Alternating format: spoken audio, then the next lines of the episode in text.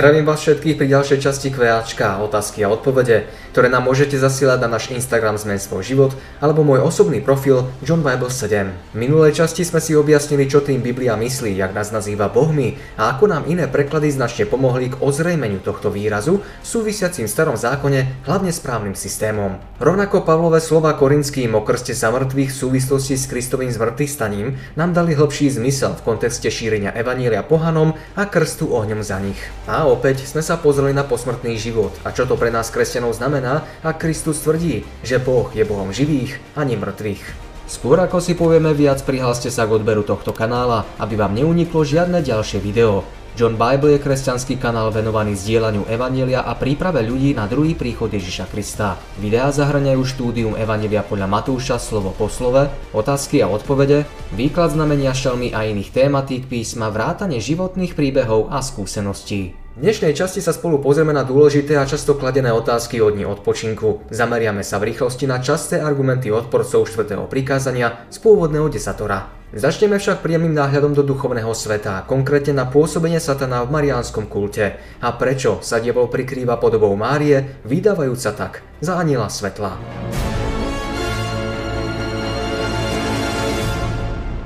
Linduš sa pýta, prečo sa Satan premienia na biblickú Máriu, čo z toho má? Upresníme si v prvom rade, že sa nepremienia na biblickú, ale nebiblickú formu Márie. Skutočná Mária, matka Ježišova, by určite neurobila tieto veci. Nepoukazovala by na seba ako na spásnu cestu a nedávala ľuďom svoju modlitbu. Netvrdila by, že je nepoškvrnené počatá a už vôbec by nevzťahovala na seba atribúty a tituly, ktoré patria iba spasiteľovi Ježišovi Kristovi. Každý, kto túži úprimne poznať biblickú Máriu a jej vzťah k vykupiteľovi, dokáže podľa vyjadrení matky Ježišovej rozpoznať, že je to voči prehláseniam marianských zjavení ako biela a čierna. Chcem ísť k jadru veci a ak ste nevideli predošlé videá k tejto tematike, odporúčam vám 4. a 9. časť 5. otázku, či 16. časť 3. otázku. Pripomínam, že týmto nechcem útočiť na biblickú Máriu, pobožnú ženu, ktorá našla milosť u Boha. Je však dôležité vnímať ju tak, ako nám ju písmo zjavuje. Ako ženu, ktorej bola zverená úloha matky, skrze ktorú na zem prišiel vykupiteľ sveta, o ktorom pojednávajú všetky evanielia,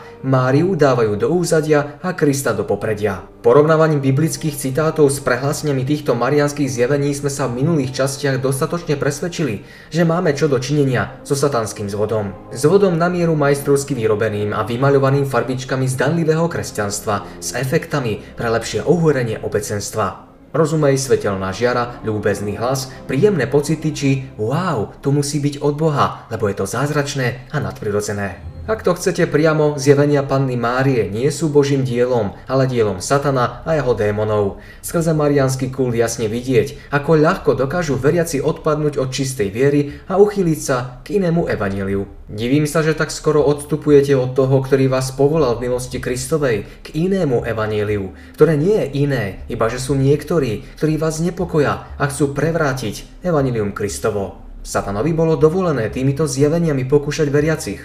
Písme sú pred týmto cestí mnohokrát varovaní a majú slobodu voľby vybrať si veriť pravde písma alebo polopravdám nebeskej pani. Ale aj keby sme vám my alebo aniel z neba zvestoval iné ako to, čo sme vám zvestovali, nech je prekliatý. Ako sme už prv povedali, aj teraz zase hovorím, že ak vám niekto zvestuje iné evanílium ako to, ktoré ste prijali, nech je prekliatý. Mnohí však nepostrhli tieto božie varovania a nevážili si rozprestreté ochranné krídla Otca v nebesiach. Radšej sa uchýlili pod krídla padlého cheruba, ktorý presne vie, akú slabosť majú ľudia k Márii. A nie div, lebo veď sám Satan sa pretvaruje na aniela svetla. A tento aniel svetla má dnes doslova vydlaždenú cestu v odpadlých krúhoch kresťanstva, aby zvádzal rôznymi zázrakmi a blúdnymi učeniami, krásnymi preslovmi s kvapkami smrtonosného jedu. Ale duch hovorí výslovne, že v neskorších časoch odstúpia niektorí od viery, ktorí budú počúvať blúdnych duchov a učenia démonov. Na tento klam pristúpili tí, ktorým sa pravda Evanília tak, ako ju zjavuje Boh, nezdá dostatočne po ich chuti radi si k nej pridávajú niečo s väčším množstvom efektov s nádychom okultnej atmosféry. Celý marianský kult, rovnako ako ostatné démonské zvody, má veľký význam v testovaní toho, či veriaci skutočne miluje pravdu.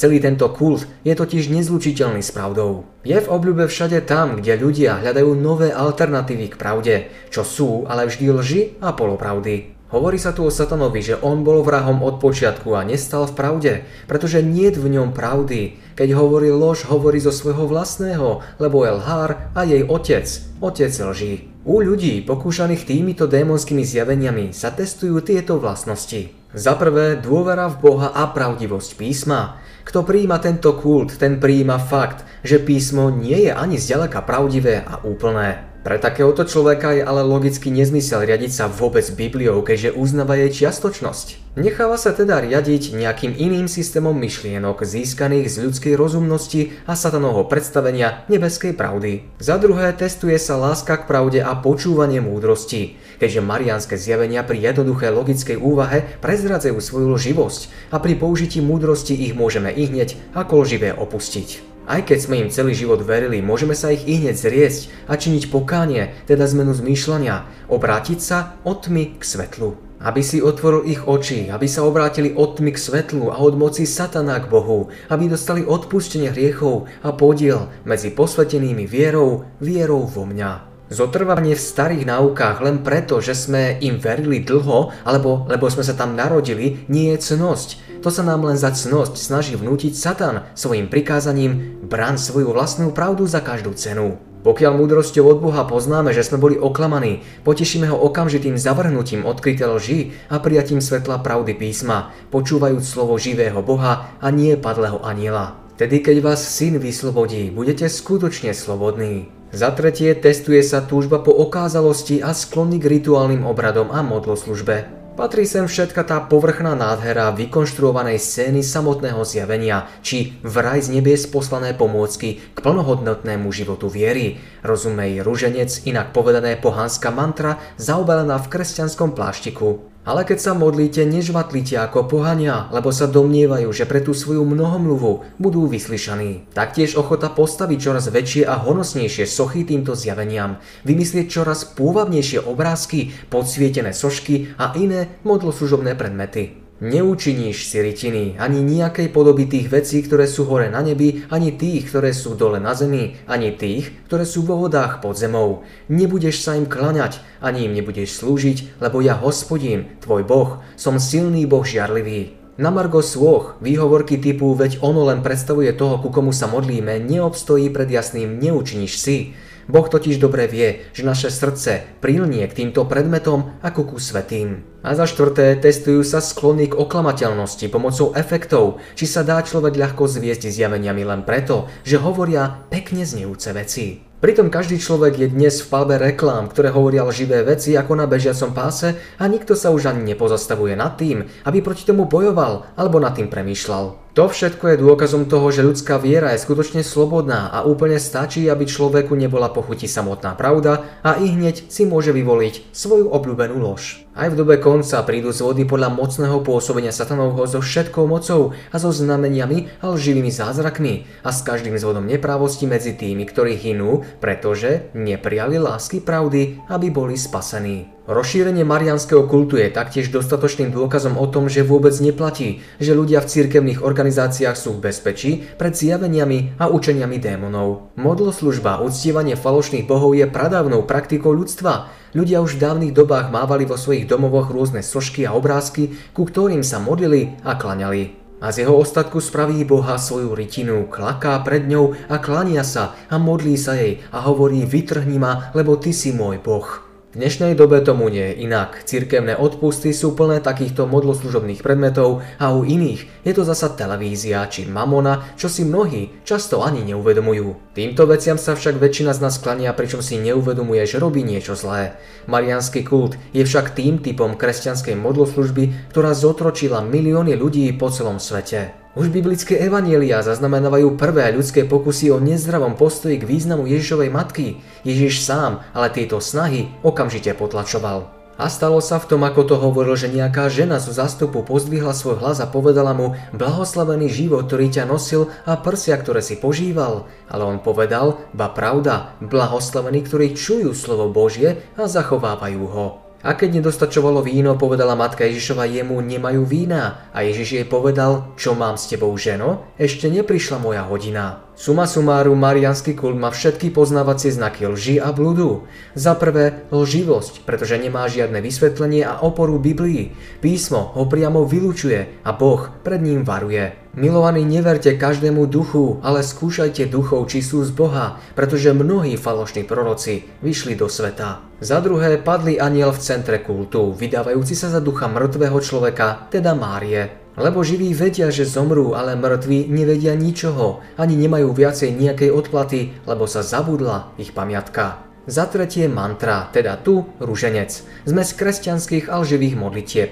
Viac som ho rozobral v kveáčku 11. časti 5. otázke. Za štvrté, nijako sa neprie s inými aktivitami satana. Súčasťou kultu je oblasť ezoteriky, okultizmu, rovnako s channelingom a ani s UFOM nemá problém. Za piaté, božstvom je tu nebeská matka, bohyňa žena, známy démonický kult v Biblii zakázaný. Takto hovorí hospodin zástupov Boh Izraelov. Vy i vaše ženy ste hovorili svojimi ústami a svojimi rukami ste doplnili povediac, istotne splníme svoje sľuby, ktoré sme slúbili, že budeme kadiť kráľovnej nebies a že jej budeme lievať liaté obeti. A tak toto vám bude znamením, hovorí hospodin, že navštívim na vás vaše hriechy na tomto mieste, aby ste poznali, že istotne budú stáť moje slová proti vám na zlé pretože ste kadili a pretože ste hrešili proti hospodinovi a nepočúvali ste na hlas hospodinov a nechodili ste v jeho zákone a v jeho ustanoveniach, ani v jeho svedectvách. Preto prišlo na vás toto zlé, ako je tomu tohto dňa. A za šiesté, kult vysvetľuje sám seba, rozumej, musí vystavať myšlienkovú konštrukciu nad jednoduchú lož. Jeho dôkazy sú typu jedna pani povedala, jedna pani si myslela. Všetko je podobné, ako by zamestnanec vytlačil preukaz riaditeľa závodu a potom chcel tento preukaz vydávať ako jedinečný dôkaz, že je riaditeľom. Hľadte, aby ste neboli zvedení, lebo mnohí prídu pod môjim menom a budú hovoriť ja som Kristus, ja som cesta, ja som prostrednica. Za siedme, nárokuje si svetovládu a chce zasvedcovať svetové dejiny sebe, tak ako to má Satan rád, byť uctievaný pod rúškom cti a služby nepoškodenému srdcu nebeskej matky. A veď ty si povedal vo svojom srdci, vystúpim hore do neba, vyvýšim svoj trón nad hviezdy silného Boha a posadím sa na vrchu slávnostného zhromaždenia Božieho v najďalších krajoch severa vystúpim na výšných oblakov a budem podobný najvyššiemu. Za 8. snaží sa potvrdiť svoju vierohodnosť úkazmi a javmi. Keďže nemôže stavať na Božom slove, uchyli sa k satanským trikom, to znamená liečenia chorôb, ktoré predtým sám vyvolal. Lebo terafím hovoria márnosť, všetci vidia klamstvo a sny hovoria daromnicu. Nič je to, čím tešia, preto idú ta ako stádo, strápení sú, lebo niet pastiera. Za deviate, chce byť prostredníkom medzi človekom a Bohom, snaží sa napchať do medzery medzi Ježiša a človeka a znemožniť tak spasenie, čo je satanovým cieľom. Lebo je jeden Boh, jeden aj prostredník Boha ľudí, človek Kristus Ježiš. A za desiate, nahradzuje obľúbené démonské úctievanie niečím s príchuťou kresťanstva. Túžba po Bohu je silná a je nutné ju marketingovo vhodne uspokojiť. Tento druh kresťanstva totiž uspokuje túžbu po modloslužbe a okultizme a nahradza klasickú modloslužbu touto kresťansky zaváňajúcou variantou. Temné miesta, oltáre, púte, odriekavanie hesiel a opakovanie slovíčok to všetko je úplne totožné s démonickými rituálmi. Lebo sú to duchovia démonov, ktorí robia divy a ktorí vychádzajú ku kráľom zeme a celého sveta, aby ich zhromaždili do boja tohto veľkého dňa všemohúceho Boha. Obhajci marianského kultu sa snažia poukázať na pravosť tohto učenia poukázaním na určité kresťanské aspekty typu ale veď Mária nás vedie ku Kristovi. Podobne pôsobia satanistické hudobné skupiny ako Black Sabbath, ktorí prihodia do svojho repertoáru jednu skladbu s kresťanským textom a razom je celá skupina tak nejako tolerovaná na kresťanskej mládeži. Samozrejme každý, kto má rozum, chápe, že dôležitý je celok a výsledok, nie jednotlivé podstrčené body. Kto miluje ilúziu, nechá sa presvedčiť aj takouto nastrčenou návnadou. Tá múdrosť neprichádza z hora, ale je pozemská, telesná, démonská. Marianské zjavenia tu a tam vložia vetu o tom, že by sme sa mali sústrediť na Ježiša, je to preto, že diabol veľmi dobre vie, ako manipulovať. Pomocou hlášky mierte ku Kristovi len klamlivo ospravedlnia celý svoj podvod a výsledkom je, že oslovení ľudia sú potešení, že mieria ku Kristovi. Prilnú k marianskému kultu a svojej obľúbenej kráľovnej nebies, ktorá im takto lacno potvrdila, že je pravá. Nemôžete piť kalich pánov i kalich démonov, nemôžete mať účasť na stole pánovom i na stole démonov. Príklad ospravedlnenia mariánskeho kultu typu Buď vždy velebená nekonečná dobrota nášho Boha. Potiaľ to veľmi pekné posolstvo. Ale celé jadro potom pokračuje nebiblicky, ktorý ustanovil Máriu za našu obhajkyňu, aby ako matka sudcu zasahovala do procesu našej spásy. Wow, to znie lahodne a už aj sa stanete členom tohto nadprirodzeného hnutia. Učenie tohto kultu proste vysvetľuje samo seba, čo je vždy vlastnosť syntetických nepravd. Takýto kult si často upravuje biblické verše a výsledné znenie rôznych pasáží písma, ktoré neučení a neupevnení prekrúcajú ako aj ostatné písma na svoje vlastné zatratenie. Základom je medzi človeka a Ježiša Krista postaviť ďalšiu bytosť, ktorá bude vzývaná a jej budú zverené kompetencie a rozhodovanie o spáse človeka. Pre démonské bytosti je Mária len mŕtvý človek, môžu si s jej menom robiť čo chcú. Nepredstavuje autoritu Ježiša, jej meno na nich nepôsobí ako nepramožiteľná zbráň, ako by to chceli na nás uhrať. Preto sa taktiež v tomto kulte meno Ježiš používa len veľmi opatrne, na druhom či treťom mieste alebo okrajovo.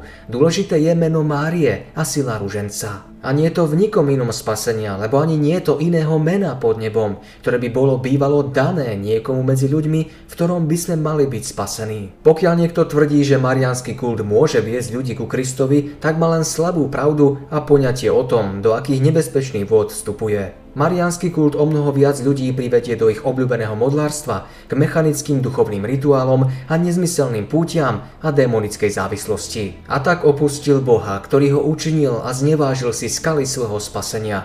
Popudzovali ho k žiarlivosti cudzími bohmi, ohavnosťami ho popudzovali k hnevu.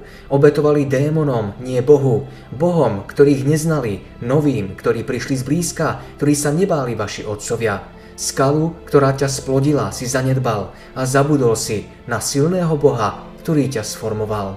Každého, kto ešte nespoznal satanský zvod v marianskom kulte vyzývam, obráte svoj zreteľ ku Kristovi, skale nášho spasenia. V ňom nájdete plnosť všetkého, väčšnú radosť, spasiteľskú moc a vykupiteľskú lásku. Fanik sa pýta, sobota nie je záväzna pre kresťanov, ako novozákonní kresťania svetíme nedelu. Hmm, podobne by sme mohli prehlásiť, že si po maturite môžem vybrať, kto bude môjim otcom a že budem odteraz synom môjho suseda. Prípadne, ak sú otvorené dvere aj balkónové okno v mojom dome a slavím narodeniny, znamená to, že od dnes bude ku mne návšteva chodiť balkónom aj keď bývam na 7. poschodí. V písme nenájdeme miesto, kde by apoštoli alebo Kristus zrušili záväznosť soboty a nahradili ju nedelou. Pán Ježiš rušil ľudské príkazy a ustanovenia, ktorými bola sobota zaťažená, nie sobotu samotnú. Nedomnievajte sa, že som prišiel zrušiť zákon, ktorého súčasťou je štvrté prikázanie budeš pamätať na sobotný deň, alebo prorokov, čo je Tóra. Neprišiel som zrušiť, ale naplniť. Apoštoli nenariadili zvoliť si iný deň za bohoslužobný a už vôbec nie nedelu, kedy si prvý deň týždňa. Vráťme sa ale spolu k počiatku soboty. A Boh dokonal 7. dňa svoje dielo, ktoré činil a odpočíval 7. dňa od všetkého svojho diela, ktoré učinil. A Boh požehnal 7. deň a posvetil ho, lebo v ňom si odpočinul od všetkého svojho diela, ktoré stvoril Boh činiac. Prv než písmo zaznamenáva prvé udalosti ľudských dejín, ukazuje na ustanovenie soboty. V prvej správe o stvorení je tu Boh nazývaný Elohim. Toto meno sa vzťahuje na Boha, ktorý je všeobecným Bohom nad celým svetom, nielen Bohom Izraela. Sobota je teda pre celý svet, pre všetkých ľudí, nie len pre Žida. A povedal im, sobota je učinená pre Žida, nie, sobota je učinená pre človeka a nie človek pre sobotu. Úvod k dekalógu desiatim božím prikázaniam začína slovami. A Boh hovoril všetky tieto slová. Taktiež je tu použité hebrejské slovo Elohim. Teda Boh Elohim vyriekol všetky tieto slová. Nie Boh Jahve, čo je meno, pod ktorým Boha poznal len Izrael. I to má ukázať na univerzálnosť soboty a desatora vôbec. Tí, ktorí tvrdia, že sobota nie je záväzná pre novozákonných kresťanov, musia napadnúť jej rajský pôvod. Často poukazujú, že sobota je židovské ustanovenie, ktoré platilo len pre tento národ a má počiatok pod horou Sinaj. Štvrté prikazanie samotné však poukazuje na svoj pôvod. Pamätaj na deň soboty, aby si ho svetil. Pamätaj. 6 dní budeš pracovať a robiť akéhokoľvek svoje dielo, ale 7 deň je sobota hospodina tvojho Boha. Nebudeš robiť nejakého diela ani ty, ani tvoj syn, ani tvoja dcéra, tvoj sluha, ani tvoja dievka, ani tvoje hovedo, ani tvoj pohostín, ktorý je v tvojich bránach. Lebo 6 dní činil hospodin nebesia a zem, more a všetko, čo je v nich, a odpočinul 7. dňa. Preto poženal hospodin deň soboty a posvetil ho. Biblia nikde neuvádza, že by bol nejaký pamätník zavedený stáročia či tisícročia po udalosti, ktorú mal pripomínať. Ak sobota je pamiatkou stvorenia, potom musí začať fungovať od udalosti, na ktorú poukazuje. Pre tých, ktorí si všimli, že štvrté prikázanie je u nich tretie, je to preto, že druhé bolo rimokatolickým systémom odstránené a desiate rozdelené na dvoje. Rovnako význam premenovaného prikázania spomen na sviatočný deň, prípadne pamätaj na sviatočné dni, je dôkazom, že desatoro bolo rázne, osekané a zmenené. Však presvedčte sa sami.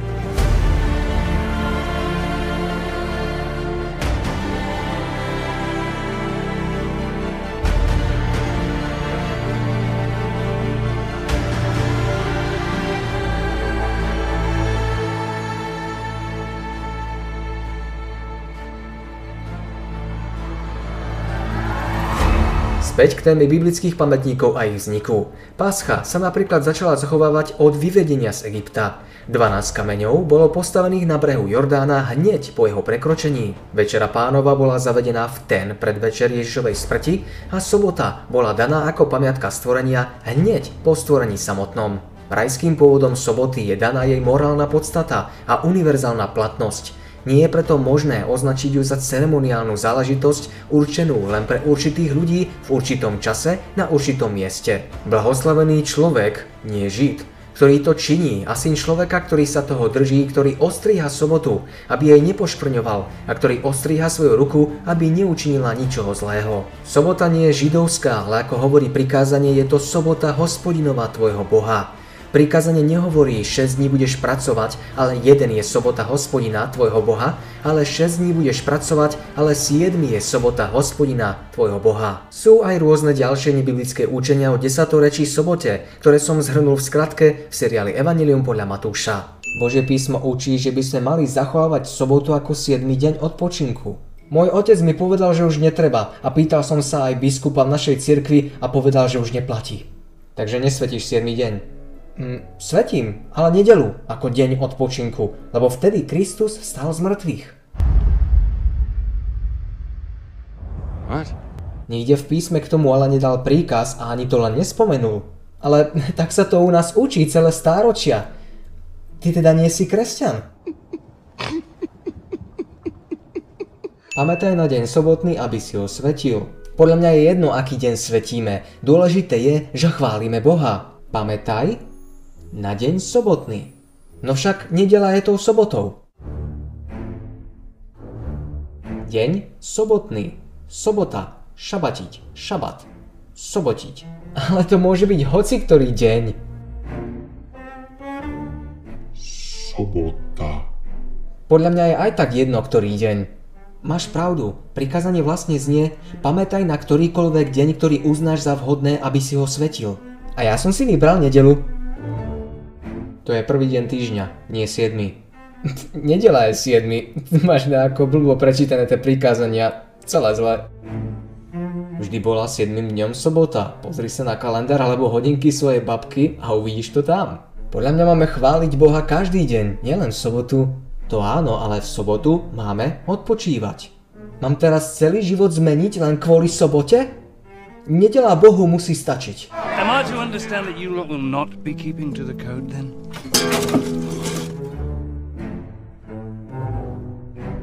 Sú to Božie prikázania. Ale to je len pre Židov. Celému ľudstvu Adam a Eva neboli Židia, ale dnes je už iná doba, dnes už desatoro nepotrebujeme. No! Je platný v každej dobe, Kristovou smrťou už bol zrušený. No! Takže ťa môžem teraz okradnúť? Si sa zbláznil? Sa píše nepokradneš, to nevieš? No, that's exactly what you just said. How's that even possible? Oliver sa pýta, nedela je 7 dňom, dňom skriesenia a nahradila tak sobotu. Úvaha je to síce pekná, no podobná tej predošlej. V Biblii taký príkaz nenájdeme, ani Kristus, ani Apoštoli nič také nenariadili, ani sa o takúto ideu vo svojich spisoch nešuchli. Keď sa spýtate vašej babky či prababky na sobotu, akým dňom kedysi bola, mnohí ešte aj z mojej generácie potvrdia, že sobota bola 7. dňom v kalendároch aj na hodinkách. V Novej zmluve existuje 8 textov o nedeli a za každým ju spomínajú ako prvý deň týždňa. Je veľa vranou skutočnosťou, že žiadny biblický písateľ nenazýva nedelu dňom skriesenia, ale jednoducho číslovkou, teda bez akéhokoľvek zvláštneho významu. Jeden z takýchto 8 textov hovorí, že Ježiš vstal z mŕtvych v prvý deň týždňa. Keď ráno v prvý deň týždňa vstal z mŕtvych, zjavil sa najprv Márii Magdalene, z ktorej kedysi vyhnal sedem zlých duchov. Ďalšie štyri sú uvedené v súvislosti s príchodom žien k Ježišovmu hrobu. Potom pozde na koniec soboty, keď už svítalo na prvý deň týždňa, prišla Mária Magdalena i tá druhá Mária pozrieť hrob. A v prvý deň týždňa včasne ráno veľmi skoro prišli k hrobu, keď začalo vychádzať slnko. Potom v prvý deň týždňa skoro ráno, keď ešte bola tma, prišla Mária Magdalena k hrobu a videla, že je kameň odvalený od hrobu. No potom v prvý deň týždňa hlboko za úsvit No potom v prvý deň týždňa hlboko za svitu prišli k hrobu nesú zvoňavé veci, ktoré prihotovili. Lukáš výslovne uvádza, že dôvod, prečo ženy šli k Ježišovmu hrobu v nedelu bol, že tento deň nepovažovali za svetý. Ján 20.19 je šiestý text. A keď bol večer toho dňa prvého dňa týždňa a dvere, kde boli učeníci zhromaždení, boli zamknuté zo strachu pre Židmi, prišiel Ježiš a zastal si do prostredku a povedal im, pokoj vám. Hovorí o tom, že Ježiš sa zjavil učeníkom v prvý deň týždňa, v deň svojho vzkriesenia. Učeníci tu nie sú zhromaždení na oslavu vzkriesenia, ako by to niektorí ľudia radi videli. Tí totiž v zmrtvých stane ešte ani neverili. Za zavretými dverami sa zhromaždili preto, lebo mali strach zo židovských vodcov národa. 7. je text 1. Korintianom 16.2. Každý prvý deň týždňa nech jeden každý z vás uloží u seba odkladajúc podľa toho, ako sa komu darí, aby sa nerobili zbierky vtedy, keď prídem. Takmer každý biblický slovník ho uvádza ako dôkaz svetenia nedele v prvotnej cirkvi. Žiaľ, že prianie je otcom myšlienky. V texte Pavol jasne hovorí, že kresťania majú dary uložiť u seba, grécky parheato. Kresťania teda neboli v tento deň v zhromaždení, ale vo svojich domoch. Je škoda, že niektoré preklady tendenčne vynechávajú slova u seba. Skutky 27 je posledným textom pojednávajúcim o prvom dni týždňa a jediným, ktorý hovorí o náboženskom zhromaždení. A v prvý deň týždňa, keď sme sa zišli lámať chlieb, Pavel hovoril s nimi, lebo mal na druhý deň odísť a pretiahol slovo až do polnoci. Je jasné, že stretnutie sa odohralo večer, dôvodom stretnutia bola rozlúčka s Pavlom, ktorý mal odísť. Lukáš tento príbeh uvádza preto, lebo Pavol skriesil Euticha. 20. a 21. kapitola Lukáš používa spolu 13 chronologických údajov. Ak používa židovské počítanie, čo je veľmi pravdepodobné, zhromaždenie sa odohralo v sobotu večer a tak nedokazuje nič o zachovávaní nedele. Ak by sa aj konalo v nedelu večer, ťažko môžeme príležitostnú večernú pobožnosť zvolanú kvôli rozlúčke s apoštolom považovať za dôkaz pravidelnej bohoslužby v nedelu ráno. Žiadny iný text totiž nehovorí, že by sa kresťania v nedelu pravidelne schádzali. Je na zamyslenie, že ak sa v skutkoch spomína 13 krát stretnutie v sobotu, potom jedno stretnutie v nedelu neruší ostatných 13 zhromaždení v 7. deň týždňa. Niektorí kresťania považujú zjevenie 1.10 za dôkaz, že nedela sa nazývala v biblických dobách dňom pánovým. Bol som v duchu v deň pánov a počul som za sebou veľký hlas ako hlas trúby. Hm, skutočnosť, že tomu tak bolo niekoľko storočí neskôr nie je dôkazom pravdivosti v dobe Jánovej. Je pravdou, že v druhom storočí sa tento termín vzťahoval na veľkonočnú nedelu a na nedelu všeobecne bol aplikovaný až oveľa neskôr. Písmo by sme však nemali vykladať tradíciou, ale písmom. Biblia jasne ukazuje, ktorý deň Boh považuje za svoj deň. Takže syn človeka je pánom i soboty. Ak odvrátiš svoju nohu od soboty, aby si nečinil toho, čo sa tebe ľúbi v deň mojej svetosti, ale nazovieš sobotu rozkošou, svetú hospodinovú ctenou, a keď ju budeš ctiť tak, že nebudeš konať svoje cesty a prevádzať to, čo sa tebe ľúbi, ani hovoriť daromné slovo, vtedy budeš mať rozkoš v hospodinovi. Na margo celého Apoštol Pavel dokazuje záväznosť soboty aj v novozákonnej dobe. Tak tedy ešte zbýva sobotenie, odpočinok ľudu Božiemu. A pre istotu ekumenický a katolický hovorí a tak ostáva sobotný odpočinok pre Boží ľud. Ostáva faktom, že aj sám Kristus zachoval sobotný deň odpočinku, keďže v tento deň odpočíval v hrobe. a hneď k jej koncu z rána, keď nastala nedela, prvý deň týždňa, vstal z mŕtvych. Karol hovorí, Galatenom 4, 10 až 11 nás varuje, aby sme úzkostlivo nepozorovali na dni.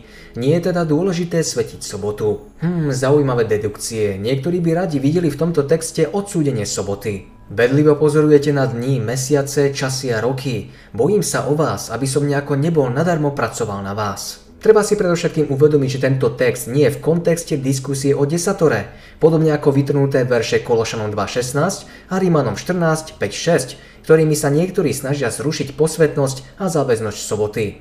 Text v Galatianom 4.10 nemenuje sobotu, ale dni, ku ktorým sa bývalí pohania opäť vracajú.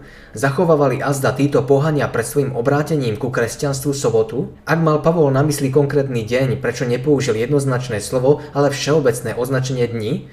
Pozrieme sa na spomínaný verš Rimanom 14, 5, 6. Lebo niekto súdi, že niektorý deň je nad iný deň a zase niekto súdi, že každý deň ako deň. Každý nech si je istý veci sám vo svojej mysli. Hmm, táto kapitola, ak si ju prečítate celú, hovorí o asketických skupinách, ktoré spájajú jedenie a dni.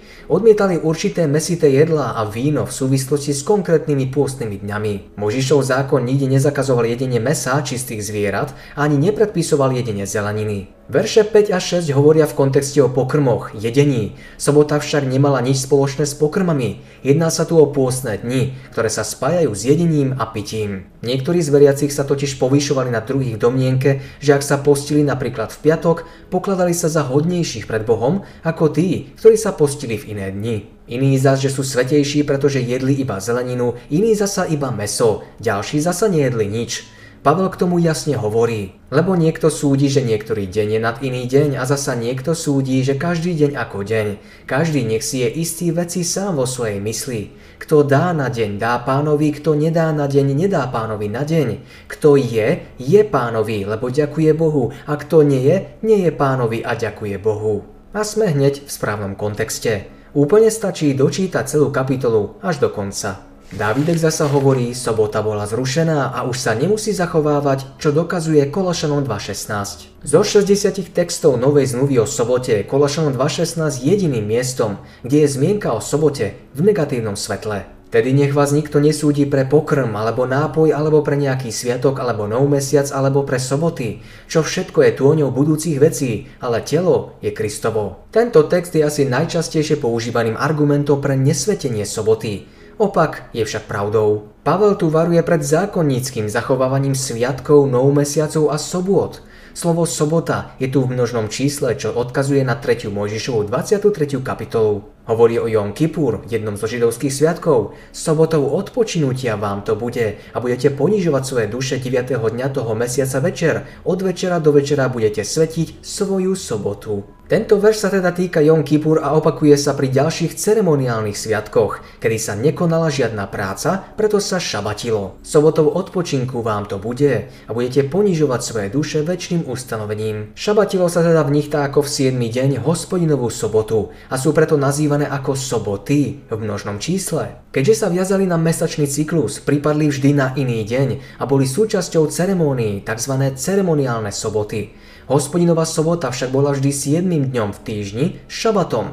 14. verš hovorí, ide o kontext pred spomínaným Kološanom 2.16, vymažúc písmo napísané proti nám, záležajúce v rôznych nariadeniach, ktoré bolo proti nám a vzal ho z prostredku pribijúc ho na kríž. Zákon záležajúci v rôznych nariadeniach je Mojžišov zákon, ceremoniálny a ten bol Kristovou smrťou aj zrušený a to dokazuje aj 17. verš v kontexte čo všetko je tôňou budúcich vecí, ale telo je Kristovo. Ide o tône budúcich vecí, ktoré sa naplnili Kristovou smrťou a preto ceremoniálny zákon, soboty, boli zrušené. Ak by sme mimo kontext pripustili, že ide o sobotu hospodinovú, je jasné, že Apoštol nemá na mysli sobotu v jej rajskej podobe, ale v prekrútenom židovskom zmysle. Zaťaženú ľudskými ustanoveniami a príkazmi, ktoré sú viazané na astrológiu a uctievaní anielov. Preto pokračuje v kontexte ďalej 18. verš, nech vás nikto nepripraví o víťazné chcúc to docieliť samozvolenou pokorou a náboženstvom anielov, dávajúc sa do toho, čo ho nevidel, súd darmo nadúvaný myslou svojho tela. Tak často používaný 16. verš Kološanom je proti určitému, nie každému dodržiavaniu soboty.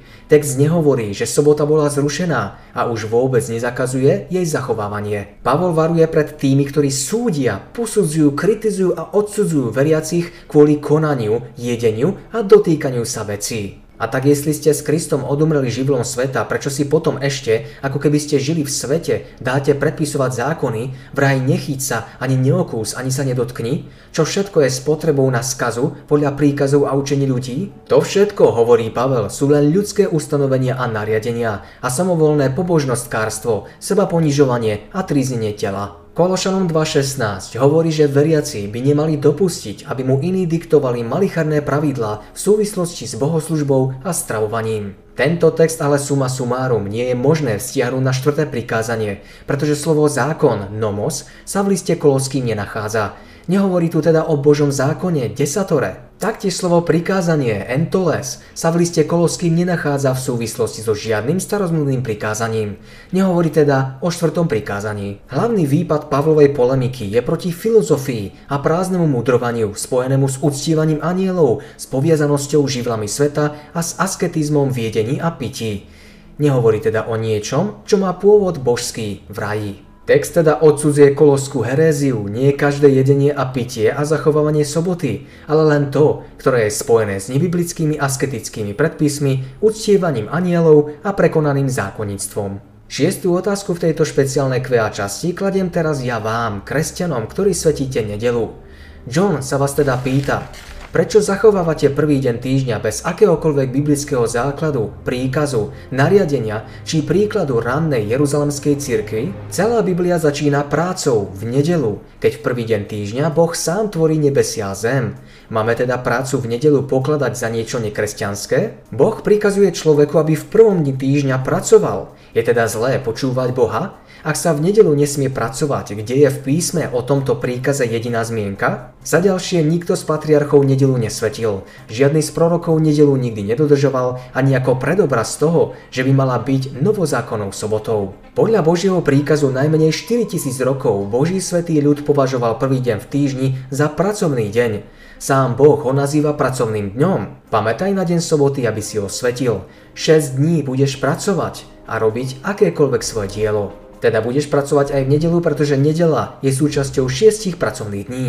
Takto hovorí pán hospodin, brána vnútorného dvora, ktorá je obrátená na východ, bude zavrená po 6 dní práce a v sobotný deň sa otvorí, aj v deň nov mesiaca sa otvorí. Boh v tento deň neodpočíval a nikdy ho nepožehnal. Pán Ježiš bol tesárom a pracoval ako remeselník do svojich 30 rokov. Dodržoval sobotu a 6 dní v týždni pracoval. Neodpočíval v tento deň a mnoho ťažkej práce vykonal aj v nedelu. Apoštolovia v nedelu pracovali, neodpočívali. Kristus nedelu nikdy nepožehnal a žiadna božská autorita prvý deň týždňa neposvetila. Nikdy nebol vydaný žiadny zákon, ktorý by požadoval svetenie nedele, pretože nie je priestupkom v tento deň pracovať. Lebo tam, kde nie je to zákona, nie je ani prestúpenia. Každý, kto robí hriech, robí aj proti zákonu a hriech je prestúpením zákona. Pracovať v nedelu teda nie je hriech. Nový zákon nikde nezakazuje prácu v tento deň. Žiadny trest nie je uložený za jeho prestúpenie. Žiadne požehnanie nie je zasľúbené za jeho zachovávanie. Nie je dané žiadne nariadenie, ako by sa mal svetiť. Pokiaľ by si pán prijal, aby sme ho zachovávali, nedal by nám k tomu radu, ako to učinil pri sobote? Nikdy sa o tomto dni nehovorí ako o kresťanskej sobote. Nikdy sa v písme ani v rannej cirkvi nepovažoval za biblickú sobotu za deň odpočinku. Nikdy nie je označovaný ako deň pána, vždy ním bola hospodinová sobota. Nedela nenesie žiadne sveté označenie, tak prečo sa jej má hovoriť sveta? Neexistuje žiadny záznam, že by sa kedy o nej Kristus zmieňoval. Bola vždy označovaná ako prvý deň týždňa, nič viac a nič menej. Pavel naopak nabáda, aby sa v tento deň konali zbierky, teda aby sa ľudia zaoberali svetskými záležitosťami. V celom Novom zákone máme záznam o jedinom náboženskom stretnutí a to sa ešte konalo v noci. Nie je a neexistuje však žiadny ďalší dôkaz, že sa podobné zhromaždenie konalo niekedy predtým alebo neskôr.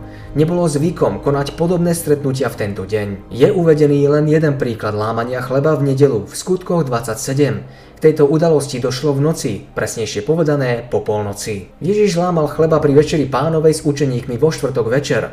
Niekedy tak učeníci robievali takmer denne a každodenne zotrvávajúc jednomyselne v chráme a lámuc chlieb po domoch, brali pokrm v plesaní a v prostote srdca. A napokon, bratia a sestry, Biblia nikde nehovorí o tom, že prvý deň týždňa má pripomínať Kristovo vzkriesenie.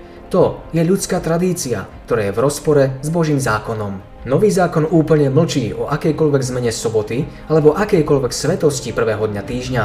Tieto biblické fakty presvedčivo dokazujú, že sobota je 7. dňom hospodinovým ako v starom zákone, tak aj v novom zákone. Jej svetenie bolo dôležitou súčasťou Božieho zákona, pretože ju Boh osobne vyhlásil a vlastnou rukou zapísal do kameňa na hore Sinaj. Keď potom Kristus započal svoje dielo, výslovne prehlásil, že neprišiel zákon zrušiť, ale naplniť. Lebo vám hovorím, že dokiaľ nepominie nebo a zem, ani len jediné jota, alebo jeden punktík nepominie zo zákona, dokiaľ sa všetko nestane. Pán Ježiš často odsudzoval farizeov ako pokrytcov, ktorí kvôli vlastnej ľudskej tradícii pošliapavali jedno z desiatich prikázaní. A svetenie nedele je rovnako ľudskou tradíciou.